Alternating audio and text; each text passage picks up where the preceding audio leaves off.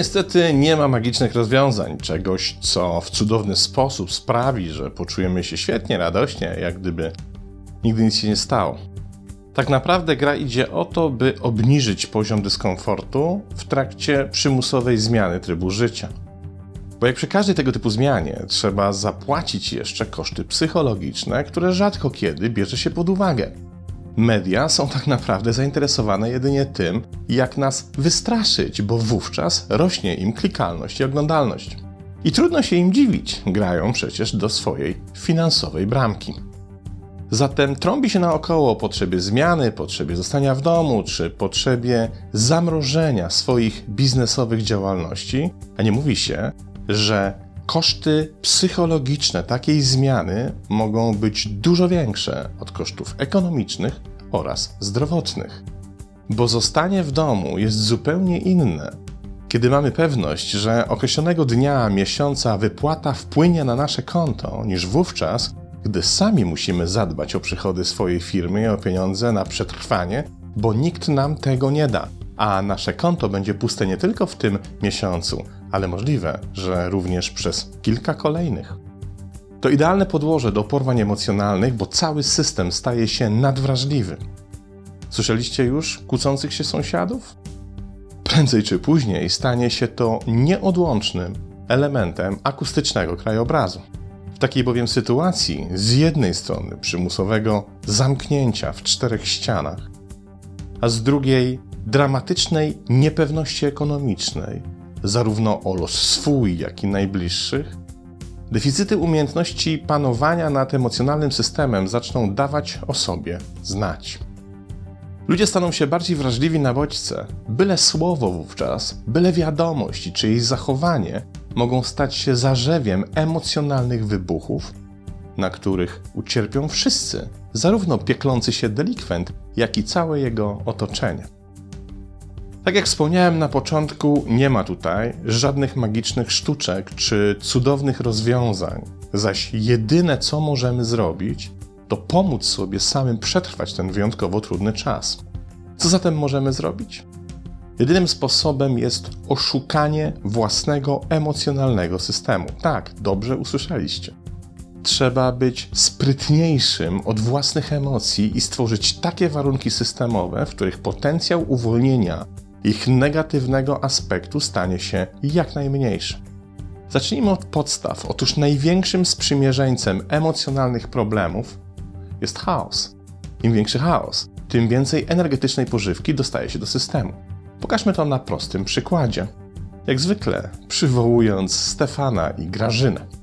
Jest pierwsza po południu, a Stefan snuje się po mieszkaniu w rozchełstanej piżamie i co jakiś czas kładzie się na łóżku, na którym pościel dawno już tak się skotłowała, że trudno rozpoznać, co jest czym. Stefan nie potrafi zdecydować, czy to już pora na śniadanie, czy może na obiad, i czy aby na pewno ten gościu z Facebooka, przywołujący wszystkich możliwych jasnowidzów z historii świata, straszących Armagedonem, ma na pewno równo pod sufitem. Tymczasem Grażyna wstała z samego rana, pościeliła łóżko, posprzątała chałupę i przy porannej kawie zwróciła uwagę, że można by w końcu umyć okna, bo w sumie przed świętami i tak zawsze je myje. Więc czemu nie zrobić tego teraz? Bierze się zatem za mycie przy dźwiękach swojej ulubionej płyty. Które z tych dwojga ma tego dnia większe szanse, by nie ogarnąć swych emocji? Odpowiedź wydaje się prosta. A zatem rozmemłany piżamowy dzień staje się najlepszym podłożem do dokładnie tak samo rozmemłanego systemu emocjonalnego. Nasz umysł jest połączony z naszym ciałem, o czym sporo przeczytacie w książkach autorów spod znaku NBC, które robi obecnie niezłą karierę w świecie zachodniej psychologii. Skoro zaś działamy jak system naczyń połączonych, to zaniedbane ciało zawsze będzie miało wpływ na zaniedbanie umysłu. Już Jordan Peterson, ok, nie wszyscy muszą go lubić. Zwraca uwagę na prosty fakt: jeśli w psychoterapii uda mu się rozpocząć pracę z pacjentem od uporządkowania jego dnia, to samo to spowoduje, że z większością psychologicznych problemów tego pacjenta będzie można sobie łatwiej poradzić. Uporządkowanie dnia jest świetną bronią przed chaosem. I tutaj pojawia się kolejna psychologiczna pomoc dla naszego emocjonalnego systemu. Tą pomocą jest harmonogram. Otóż, kiedy chodzimy do pracy, oddajemy się regularnym zajęciom normalnego dnia, to nasze życie, czy chcemy, czy też nie, jest podporządkowane określonemu harmonogramowi. Istnieje w nim podział na pracę, życie prywatne, przyjemności, zabawę, opiekę nad innymi, naukę, rozwój itd. Tak Często tych harmonogramów nie zauważamy nie dlatego, że ich nie ma, ale wyłącznie dlatego, że nie lubimy na nie patrzeć. Uznajemy bowiem, że życiowe harmonogramy są tożsame z jakimś odebraniem nam wolności. Kojarzą się z pętem na szyi, z uwiązaniem do jakichś konkretnych zadań czy obowiązków, a przecież lubimy myśleć o sobie w kategoriach autonomicznych, w których nikt nie powinien nam niczego narzucać, nie wyłączając z tego procederu nas samych. Tymczasem w harmonogramach nie ma niczego złego. One po prostu porządkują życie, tworzą je bardziej przejrzystym i celowym. Zaś w trudnych sytuacjach, na przykład w takich właśnie jak ta dyktowana nam przez obecną rzeczywistość, zaczynają pełnić dodatkową funkcję. Nie tylko regulują dzień, ale też powodują, że system emocjonalny podświadomie się im podporządkowuje i następuje samoregulacja wrażliwości emocjonalnej sprzężonej z konkretnym kontekstem sytuacyjnym. Spróbujmy to pokazać. A jakże, na moim ulubionym motocyklowym przykładzie. Otóż brać motocyklowa lubi się zrzeszać w kluby, co jest ogólnoświatową tradycją od sławetnej rozruby w Hollister w 1947 roku. Mniejsza zresztą o to. Otóż jedną z form motocyklowego clubbingu są fora internetowe zrzeszające np. amatorów tej samej motocyklowej marki, czy też tego samego rodzaju uprawianego motocyklizmu. I kiedy się przyjrzeć tymże internetowym forum z czysto socjologicznej perspektywy, okazuje się, że współczynnik awantur i konfliktów pomiędzy użytkownikami forum nie jest równomiernie rozłożony w czasie. Poza sezonem dochodzi częściej do słownych przepychanek. Siedzą w domu, nudzą się i czasem się pokłócą. W sezonie jeżdżą na motocyklach, spotykają się na zlotach i kochają się miłością absolutną. To właśnie ten mechanizm. Okoliczności dokonują zmian we wrażliwości emocjonalnej i dzieje się to poza naszą świadomością. Po prostu w pewnych sytuacjach stajemy się bardziej drażliwi niż normalnie. I dokładnie taka sytuacja ma miejsce właśnie teraz. Jak ograniczyć działanie tego mechanizmu? Właśnie poprzez precyzyjny harmonogram dzielący dzień przymusowej obecności w domu na konkretne odcinki dedykowane konkretnym zajęciom i to, co tutaj włożysz, nie ma specjalnie dużego znaczenia. Liczy się sam fakt podziału dnia na konkretne interwały, bo w ten sposób oszukujemy naszą emocjonalną wrażliwość. Dobrze by było, aby te interwały zadaniowe dotyczyły z jednej strony istotnych, a z drugiej strony potrzebnych segmentów naszej aktywności. I najlepiej w taki sposób, by korzystać z nich z tak zwanych sprintów ultraadresowych, czyli takich interwałów, które z jednej strony nie są dłuższe od naszych możliwości koncentracji, a z drugiej strony są przedzielane przerwami absorbującymi inne zestawy sensoryczne od tych, które byliśmy zaangażowani w mijającym interwale. Inaczej i prościej mówiąc, po interwale, w którym oddajemy się czytaniu, nie odpoczniemy czytając Facebooka, bo to angażuje ten sam zestaw zmysłów. Musimy więc dokonać przełączenia sensorycznego i na przykład posłuchać muzyki z zamkniętymi oczyma.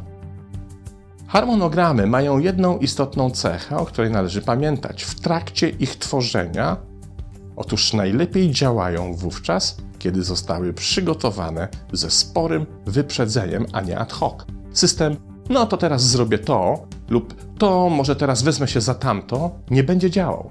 W przeciwieństwie do systemu, w którym harmonogram danego dnia jest szczegółowo opracowywany co najmniej poprzedniego wieczoru. Pamiętajmy też, że harmonogram powinien obejmować nie tylko samą aktywność fizyczną, ale również procesy myślenia czy rozwiązywania problemów. To kolejna emocjonalna sztuczka. Jeśli umawiasz się z samym sobą, że na myślenie o własnym biznesie czy rozwiązanie konkretnego problemu poświęcisz jutro półtorej godziny, to staną się dwie rzeczy. Po pierwsze, ten rodzaj kontraktu zawieranego z samym sobą ograniczy epizody porwań emocjonalnych związanych z lękiem o możliwość rozwiązania danego problemu, bo kotwiczysz swój umysł do myślenia o tym rozwiązaniu w konkretnym czasie. Po drugie zaś, w ten sposób zawsze łatwiej będzie znaleźć najlepsze rozwiązania, bo zakodowanie interwału w harmonogramie dla naszego umysłu oznacza po prostu przygotowanie do zmierzenia się w tle z tym zadaniem. Wówczas umysł zbiera potrzebne mu dane bez naszego udziału. Do dzisiaj nie wyjaśniono, w jaki sposób ten mechanizm działa, ale najważniejsze jest to, że działa, prawda? Przymusowe siedzenie w domu można wykorzystać na wiele różnych sposobów. Można zabrać się za coś, co zawsze odkładaliśmy na później, bo przecież były ważniejsze rzeczy. Można odświeżyć sobie język obcy, na przykład oglądając po raz dziesiąty tę samą ulubioną i głupią komedię, tyle, że w innym języku. A wówczas nie będzie to miało znaczenia, czy zabieramy się za przygody Austina Powersa, czy Ace Aventury. Można zwolnić naszą emocjonalną reaktywność. Mamy wszak dużo czasu i w tej sytuacji można sobie pozwolić na przemyślenie swoich reakcji. Nie chcę oczywiście mówić, że to czas jakiejś tam szansy, bo ten banał zostawmy motywacyjnym mówcom. Chcę jedynie powiedzieć, że podejmując powyższe działania, wydawałoby się tak oczywiste, możemy w znacznym stopniu obniżyć prawdopodobieństwo wystąpienia silnych, emocjonalnych epizodów, które akurat teraz naprawdę na niewiele nam się zdadzą. Bo jak podpowiada stare powiedzenie, kopcie rów i zasypujcie, a nie będziecie mieli czasu grzeszyć, które można sparafrazować następująco. Zorganizujmy swoje dni i twórzmy przemyślane harmonogramy, a będzie nam łatwiej przetrwać. Trzymam zatem kciuki i pozdrawiam.